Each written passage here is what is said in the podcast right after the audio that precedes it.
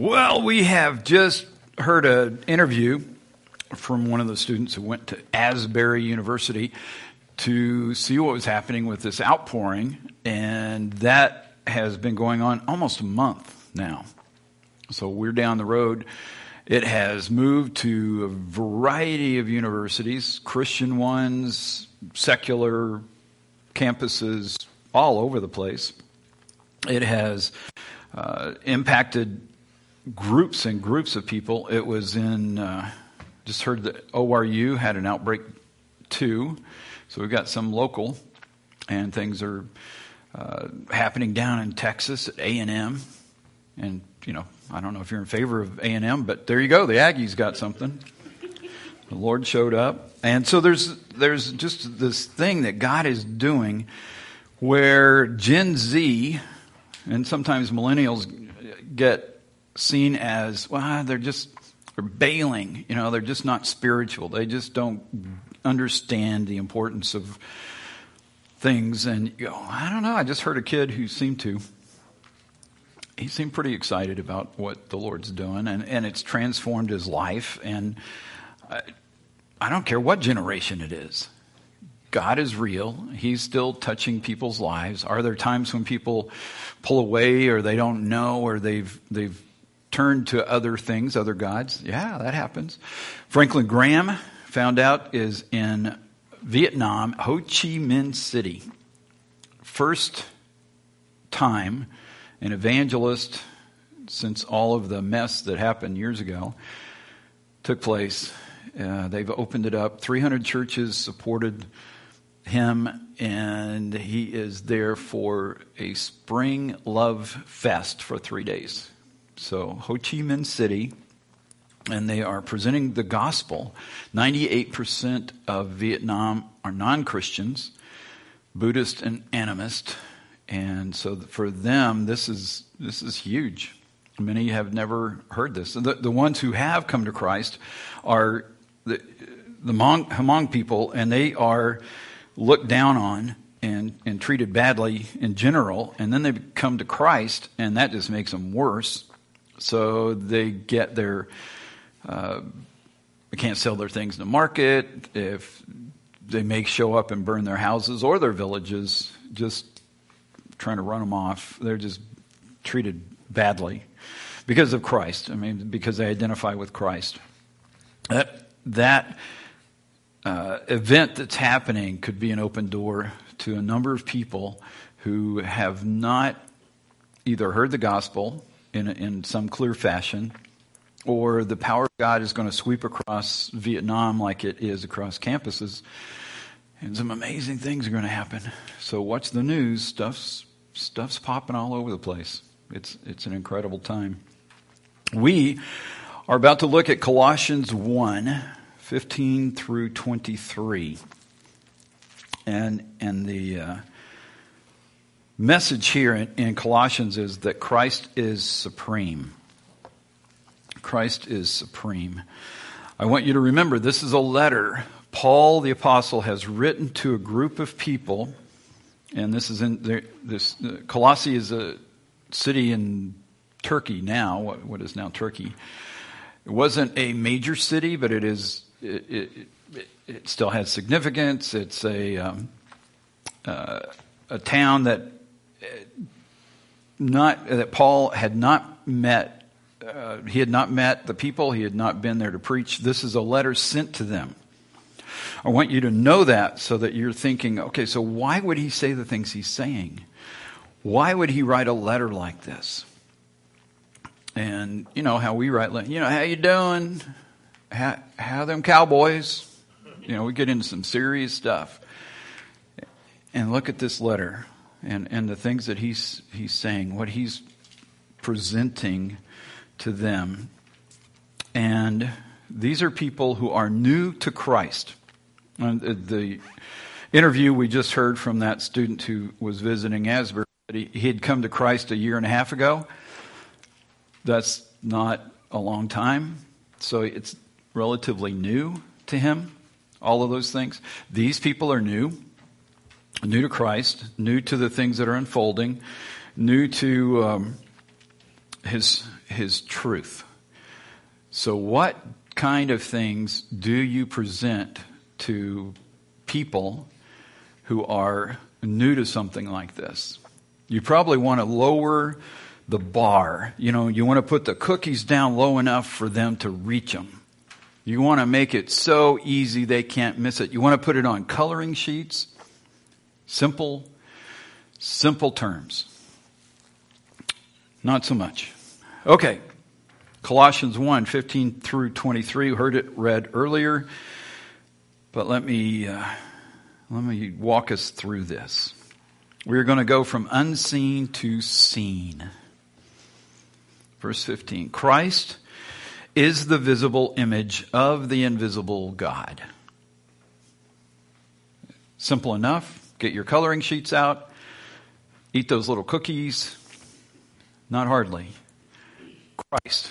Christ is the uh, Messiah. He is the one who is uh, promised in the scriptures from Genesis chapter 3, verse 15, as the one who's going to come and overwhelm, crush the head of the serpent, the deceiver, the one who has come to destroy humanity. And we get an image through that of why is there evil? Why, why do we face the things we face in this life? What is it that has shown up here that we, we were born into? Uh, this, this has been here a long time. We show up, that's what exists we may be told all kinds of things about why, why things are unfolding in the world, and, and often we come back to the government needs to fix it as though the government is God, which is really stupid. It, they just can't solve it. They never have. We've seen all kinds of governments come and go. They have not fixed it yet. They won't. There is one who will govern, who can, and he's not here yet. So, we're talking about the Messiah, the one who's been promised, who is in, as we read through the Old Testament, the Hebrew scriptures, we're coming up with this promised one who has a grasp of true justice, of victory over the evil one who's trying to destroy humanity, of one who has a dream for us that is in a paradise where the lion and the lamb can coexist. A place where people from every nation can get along because they are all connected to the Messiah, to the Christ. All of that.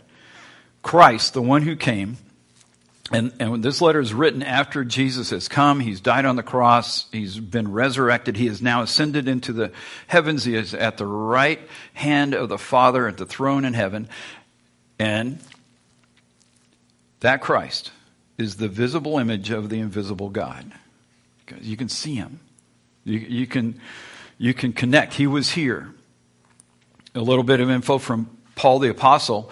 Paul the Apostle was killing Christians because he didn't think there was anything to this and they were dangerous. So we need to stop this nonsense about talking about someone who died for our sins and rose from the dead, and that's just nonsense and we need to stop it, and we need to stop it now. So he's ready to arrest, kill, whatever it takes to stop Christians. That's what he was doing. And then Jesus, the resurrected Jesus, shows up and meets him on the road, which changed his philosophy. He rethought it. He said, Well, here's this guy that died, and he, they say he rose from the dead, and lo and behold, here he is, risen from the dead. And he's talking to me, and now I'm in trouble because it's for real. And then he goes off to spend time with Jesus, trained by Jesus, the resurrected Jesus. Paul goes off and is trained by him. So he's given information like the apostles who walked and you read, read about in the Gospels. The resurrected Jesus is doing that with Paul. You go, well, let's, Okay, that's, that's an interesting thing. So when he says Christ is the visible image of the invisible God, he knows something about it. The invisible God, that's the one we typically can't see. Moses asked, you know, God, show me your glory. and he gets to see a portion of God in his passing, and he calls out his characteristics as, as he's moving past. So there's glimpses. There's times when in for the prophets that they can see the Lord high and lifted up. There are times when they see him on a throne seated uh, the beginning of Ezekiel or Isaiah chapter 6. So there's just times when he's, he's just pictured in these places and most of the time he's invisible, unseen. We don't, we don't connect with him that way. We see his handiwork, we see what he's done, we see him at touching uh, lives, or we look into the heavens and we can see the stars and the planets, and we go, oh, there's something that's going on out there. We can look around at life here. We see a baby born, and go, wow, that's just amazing. Some, God is up to something. The invisible God is touching life and lives, and he does intervene in this world. Christ is the visible image of the invisible God. So the invisible God showed up through Scripture. We get these stories from Scripture when he would uh, appear. So he appeared to Moses. There are other times when he would appear as a human being. He would manifest as a person who would come in Genesis 18. He sits down and has dinner with Abraham and he visits and they talk about a number of things and there's the invisible God has just shown up and manifested but he's manifesting himself in that form in Christ in the Messiah he has joined humanity been born as a human being God and man all in one that's what Paul's talking about Christ is the visible image of the invisible God you ever read that and just kind of moved on? It is unbelievable what's being said here. Christ is a visible image of the invisible God. And you can know him. You can talk to him. You can be taught by him. You can travel with him, the resurrected Lord. That's what Paul did. It is an incredible thing. So on, supreme over everything. Christ is the visible image of the invisible God. He existed before anything was created and is supreme over all creation. For through him, God created everything in the heavenly realms and on earth. He made the things we can see and the things we can't see, such as thrones, kingdoms, rulers, and authorities in the unseen world. Everything was created through him and for him. It's a, it's a, a lot of things that are going on that, that are unfolding in just in these lines that we are given. Again, let's back up to the when Paul's writing a letter to these people who are rare, pretty pretty fresh to this whole Christian thing. They're coming out of a world and, and they're thinking they've been worshiping other gods, the gods of the Greeks, Zeus, Apollos, Athena. They have a whole different realm of belief. That's, that's their world. Those are the holidays that they celebrate. Those, uh, that's how you interact. And when you sit around the table and you, and you give grace and thanks to your gods for the lamb stew that you're about to have, you're thinking a different God. Zeus is, is the leader of this bunch, and there's a whole huge number of them. Those are their gods. And now they've walked away from that. And just like the Hmong people, they are now ridiculed. They're put down. If they try to get a job, you go, hey, you're a Christian. You know, we're all about Zeus. And so, you know, nope. And the government's opposed to them. The other religions are opposed to them. They are in trouble. So you think of, of a community like that. And, and wouldn't it be nice if they would just if Paul would write things that would just be simple for them, you know, something that would be acceptable. And, and you know, you need to, to think about yourself and your self esteem. You, you need to think about how good you are. And, you know, God just wants to hold your hand. Why doesn't He stop there? Why doesn't He touch on those kind of things? Why? And I'm saying that because so often in churches, that's exactly the direction we go. We try to put this thing way down, They go, Jesus was the greatest teacher of all time. He was the one who gave all these examples and made it possible for people to understand. He put those cookies down on the lower. And Jesus said, I give them parables so that they don't understand. Now, whoa, whoa, whoa, back up the truck. You did what? I give them parables so they don't understand. Why? Because he's waiting for the spiritual person to turn on their hearts to open themselves up to the Spirit of God and understand His truth. He's not lowering the bar, never lowered the bar. He never puts the cookies on the lowest shelf. If you've heard that, you've heard it from the enemy who has lied to you once again. Do not accept it. That is not what he's doing. Out of his own mouth, he said, That's not what I'm doing. I have something better for you. It's to raise the bar to the heavens so that you might live. No more fooling around. No more just coloring sheets. No more pretending, but living the life that I've given you. Do you know who gave that? The one who is the visible image of the invisible God, who has come, who created all things. Him. That one. He existed before anything was created and is supreme over all creation. You go, wow, that's a strong statement because I think for most Americans, supreme over all creation is my job and my money and my bank account, whatever drives me, whatever hobby I'm into, whatever lusts, desires, where, wherever my head takes me, that's supreme over everything else. And he's saying, really? Because all of creation is going to crumble before me because he is supreme over all creation. He created it. And look how this thing works. For through him, God created everything in the heavenly realms and on earth. Wait a minute. You just said that Christ created. And that he made the things we can see and the things we can't see. So which is it? Did God do that or did Jesus do that or and the answer is yes. Because God, God the Father, God the Son, God the Holy Spirit, working together, one God, accomplishing great things. So when you read those kind of statements, stop and think about it just a second. Because he is saying the craziest thing. And it is yes, because he created all things. Yes, Jesus created all things. Yes, God the Father created all things through him. Yes, God, the Creator, sees him, the visible image of the invisible God who came from the heavens, and he, and he made all of these things. It is unbelievable what is unfolding in this little, little letter in this section where he does not lower the bar. These are people who have worshiped other gods. How can they wrap their heads around this? We can't even teach this to Christians who've been Christians for 30 years. It just goes right by.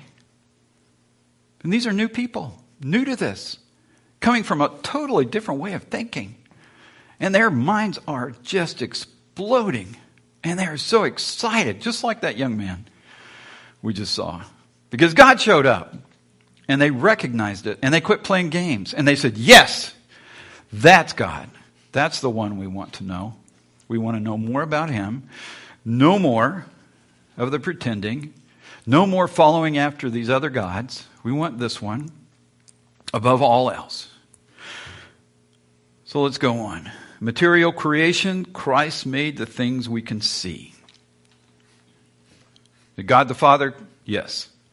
Christ? Yes. Made the things we can see. So the world that we live in, the physical material world made by God, and we see his handprint over all these things, the way things work, the interaction, the, the galaxies, and all that exist out there, down to the smallest uh, atomic particles. He's done it all. Christ made the things we can see. So we've got the material creation that we live in, and he can alter that whenever he wants. And if you recall, when there were storms, he could stop them if the he needed to take a trip across the, the lake, he just walked across the water. How do you do that? If you happen to be the master of creation, you can pretty much do that. You just, okay, I'll just make a, uh, it just doesn't affect me the same way it does everyone else. Because he's God and man. Both. So he can do all of it. He can be baptized. Can you imagine John trying to baptize him and he kept bouncing on top of the water? He's got to go into the water, so he's got to be man, but he can also walk on the water when the time calls for it. So he can do either. But Christ made the things we can see. Christ made the things we can't see. So the thrones, kingdoms, rulers, authorities, those are the things that we don't readily recognize, and yet they are influencing our world, our lives, our families daily. Those are the things that, in opposition to God, have gotten loose. That rebel bunch, uh, rebel beings, when God created the physical world, the material world, the heavenly existence was already there, and those divine beings were already there. Angels were already there. We're told that they were they were there are a number of them who are rejoicing and excited and singing as God is creating this material universe that we're in. So in this other dimension, in this spiritual reality that, that's existed long before this one, those beings were there. They saw what God was doing here. There were some issues of jealousy and that they wanted to be worshiped, and so they rebelled. They turned against God, and they have been giving us headaches ever since. And we've covered those, those beings before, but this is another reference to them. And you may have read through Colossians before and go, ah, I'm not seeing any big spiritual thing. He's talking about those very gods that these people have been worshiping. And he's saying, they have been here. They are here. They are influencing you. They're influencing Rome. They're influencing Greece. They're influencing all the way down into Africa and Egypt. They're influencing the world Christ made the things we can't see. Were there good ones? Yeah, because there are angelic beings, different heavenly beings of different names, but they they have thrones, which means they have a place of authority. They have kingdoms, places that they're responsible for over a realm. They have uh, positions of rulership where they they can control a certain area. They have authority, uh, powers where they influence. Some of those are demons. And many of the demons are very low level, but then there are others who are over whole nations. And the nations were divided in, after the Tower of Babel, and so we got a whole mess of them around the world. And you wonder where our wars and rumors of wars come from, and they're often behind it. Not that humans aren't really capable of doing all that, but they get a little bit of help. So he's addressing that. He made the things we can see, the things we can't see, all of those other beings that exist out there. And some of them are rebellious. Some of them have turned their back on God. Some of them have one thing in mind, and that is to destroy whatever God loves. He loves humanity. They want to destroy humanity. And so they're going to tempt, to trick, to crush anyone, anywhere, any nation, divide families if they can, anything to crush and destroy. So that's, Jesus has come. He said, I made all that, and then this thing happened. And as we go through more of Colossians, you see what he does with them uh, as he as he deals with them as we as we continue on. In uh, verse 17, his hold. He existed before anything else, and he holds all creation together. He's always existed, but we're just given, you know, just remember before any of this, before the material things that we see, the physical world that we live in, all of this he made. Before it ever existed, he was out there. Now he's made this. And he holds it together. The baby born in Bethlehem. You go, what? Yeah, that one. Dies on the cross, risen from the dead, seated at the right hand of power in heaven. That one. He's got what? He's holding it together. So, you see that image on the screen. That is an atom. So, it's an interesting thing to consider. You know about magnets? You guys ever play with these in school? So on these magnets I have, there's a north end is red, there's a south end that's blue. If you put opposites together, you remember? They come together. If you switch that around and you put the same ones toward each other, what happens? They don't they don't much like each other. So they're pushing they'll push each other apart. So, do you know how this works? What's in the middle of the atom? Nucleus made of protons, positively charged. So, as long as you've got positively charged one proton, it gets along fine. What if it has a neighbor? What if you go from hydrogen to helium? What happens to those positively charged in the nucleus? Who holds it together? Who holds it together? Because that ought not work. And you got electrons negatively charged, they're spinning around. What if they slowed down a little bit? You got positive in the nucleus, and we all blow up. But it doesn't happen that way. Who holds it together? He's been doing that since the get go because he made it all. He knew that. None of this surprises him. It's happening, the physical world, the material world we live in, because He made it. And He's holding it together. He's keeping the planets where they should be. We haven't changed from being the third planet to the second planet, because that would be really hot. We wouldn't do well. We haven't moved out, and it would get, get really cold. We happen to stay right here, just like Goldilocks, just where it's comfortable. We can live here because He holds it together all the movement of all the planets and all the stars, and he's holding it all together. Verse 17. And there's more. He's first. Verse 18. Christ is also the head of the church, which is his body. He is the beginning, supreme over all who rise from the dead. So he is first in everything. Wow, I thought the, you know, first were whoever won the Super Bowl whoever gets an Oscar, whoever gets to be president, whoever, isn't that first? No. Christ is head of the church. That's the body of believers, the people who have followed him, who have turned from other gods, other things, turned to him. So that group of people make up the church. And he becomes the head. When we become the body, when the head says, uh, let's go that's how it works. Unless the head is severed from the body.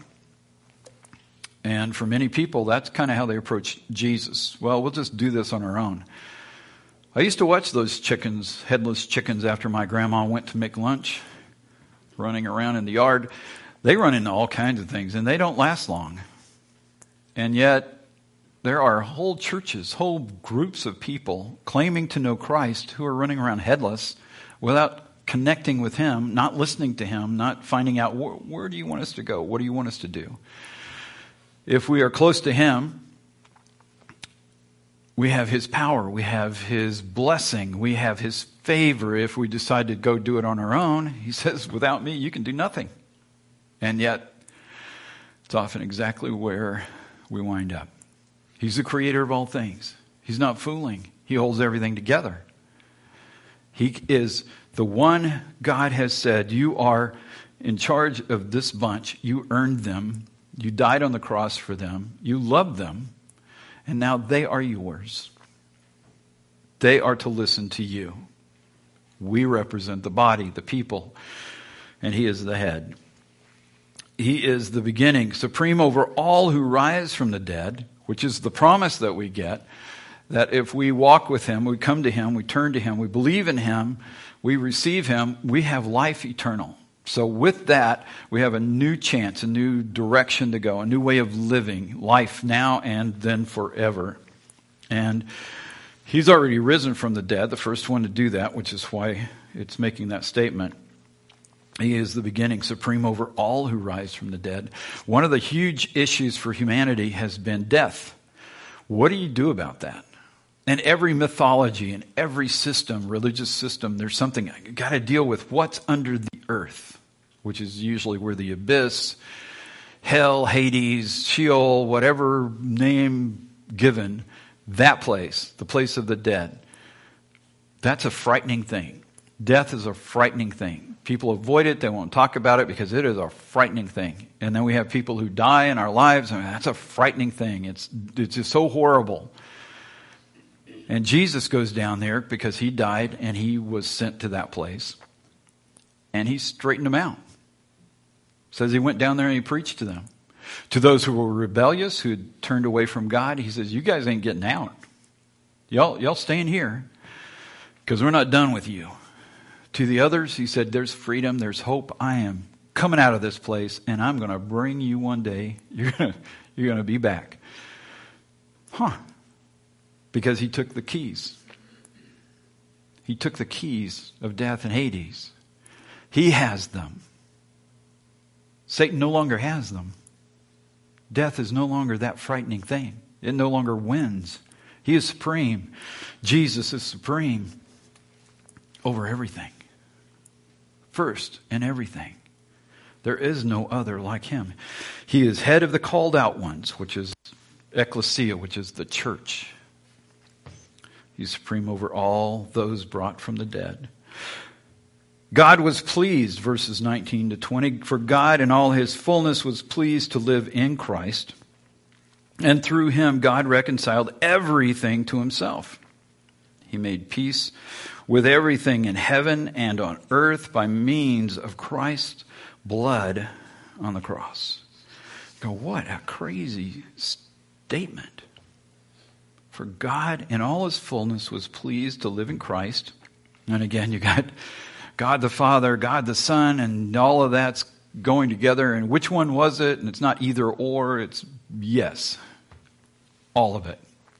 That's what God is doing and accomplishing great things. And through him, he reconciled, brought together people with God, with the one who created all things. This relationship that God intended in the beginning, and it got, got separated and got broken.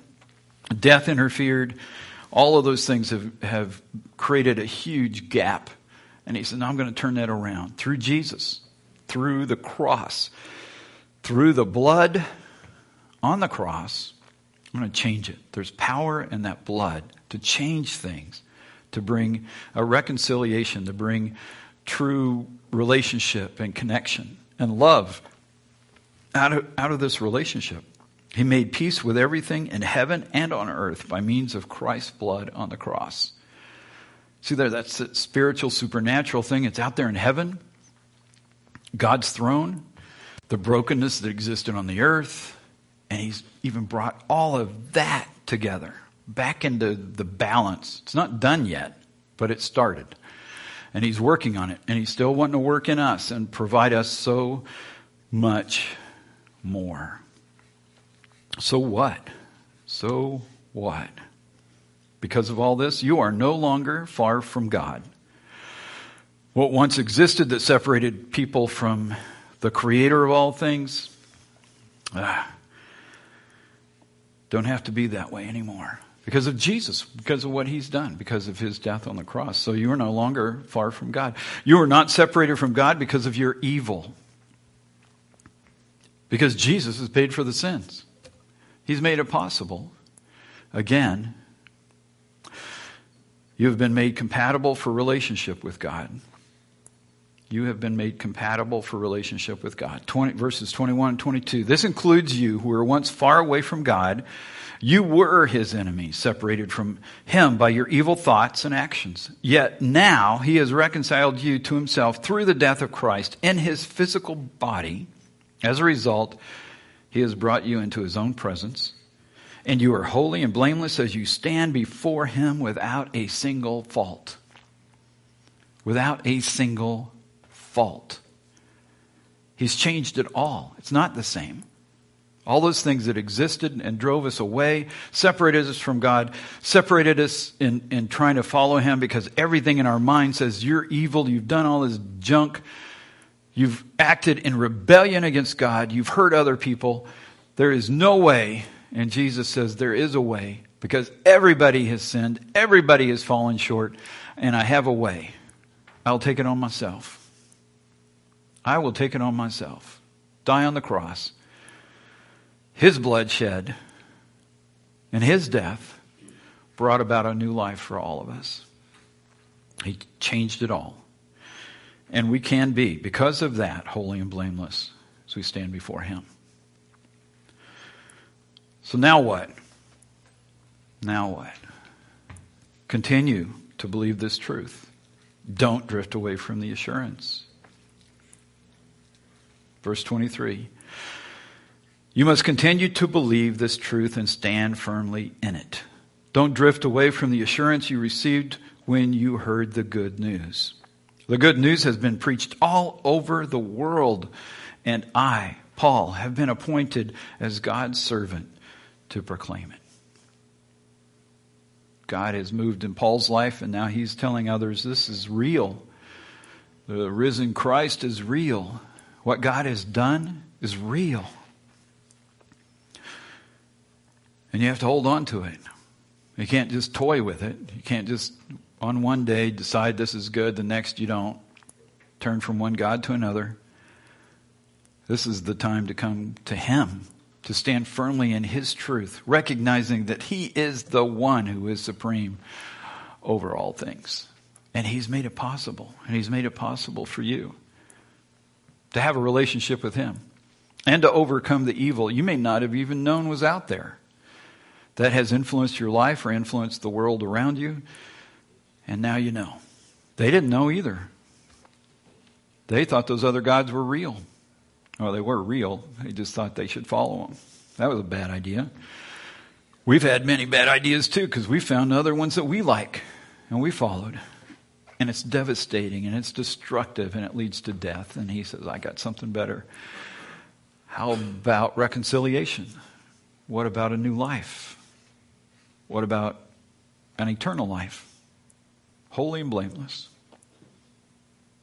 Connected with the living God, the creator of all things. He is supreme. Let's pray. Father, thank you. Thank you for Jesus. Thank you for sending him. Thank you for the scriptures revealing uh, things that explain our world and our lives. Thank you for making it possible for us to live better, more complete, in ways maybe we never even thought of before. Thank you for being faithful uh, when we've been faithless. Thank you for being patient when we have walked away. Thank you for uh, revealing yourself in the heavens through the material things. Thanks for holding all things together. Thanks for making a way for us in Jesus. In his name we pray. Amen.